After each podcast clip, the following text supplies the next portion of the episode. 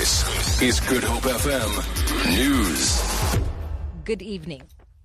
Western Cape Police have confirmed that the CEO of real estate chain Sotheby's International will appear at the Stellenbosch Magistrates Court on Thursday.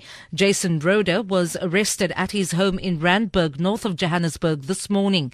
His wife Susan was found dead in a bathroom at the Spier Wine Estate outside Stellenbosch last month. Rohde has commissioned his own forensic investigation. His lawyer Daniel Witz. Um, that on Mr. Rohde's instructions, we have commissioned his own post-mortem examination and forensic report that is currently being finalized. And once it is finalized, a copy will be made available to the police.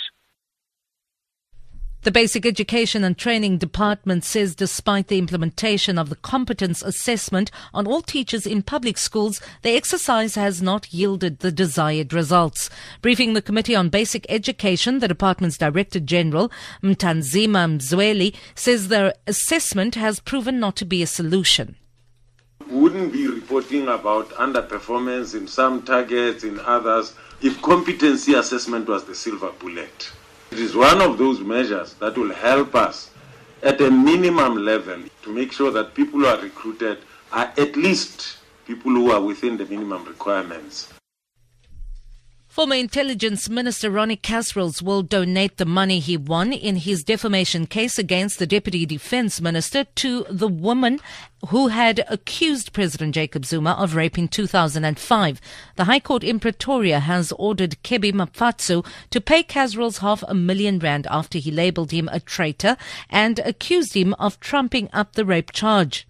Maphatsoe has been ordered to apologize unconditionally to Kasrils and all women. Kasrils says he will give the money to Kwezi for her studies. Retailers have warned consumers that they will have to pay more for certain products if a sugar tax becomes law. Shoprite says it cannot absorb the cost incurred by soft drink producers as a result of the proposed tax. Government has proposed a 20% sugar tax, but soft drink companies say this will lead to thousands of retrenchments. Shoprite CEO Whitey Basson. You can't get the factories to go bankrupt. They will have to pass on the taxes to us, and we will have to see how much of that we can absorb. Shoprite makes 5%, so there's no ways we can absorb a 20% increase in cost because of sugar. South Africa's first video on demand channel catering specifically for the lesbian, gay and bisexual and transgender community has been launched. Screen Africa reports Pride TV is available across sub-Saharan Africa and accessible via broadband. The service can be watched on a variety of electronic communication devices.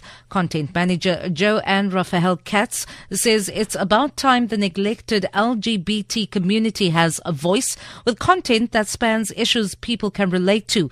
Pride TV has kicked off with about 200 titles across all genres, but new content will be loaded regularly. For Good Hope FM News and Traffic, I'm Vanya Kluter-Collison.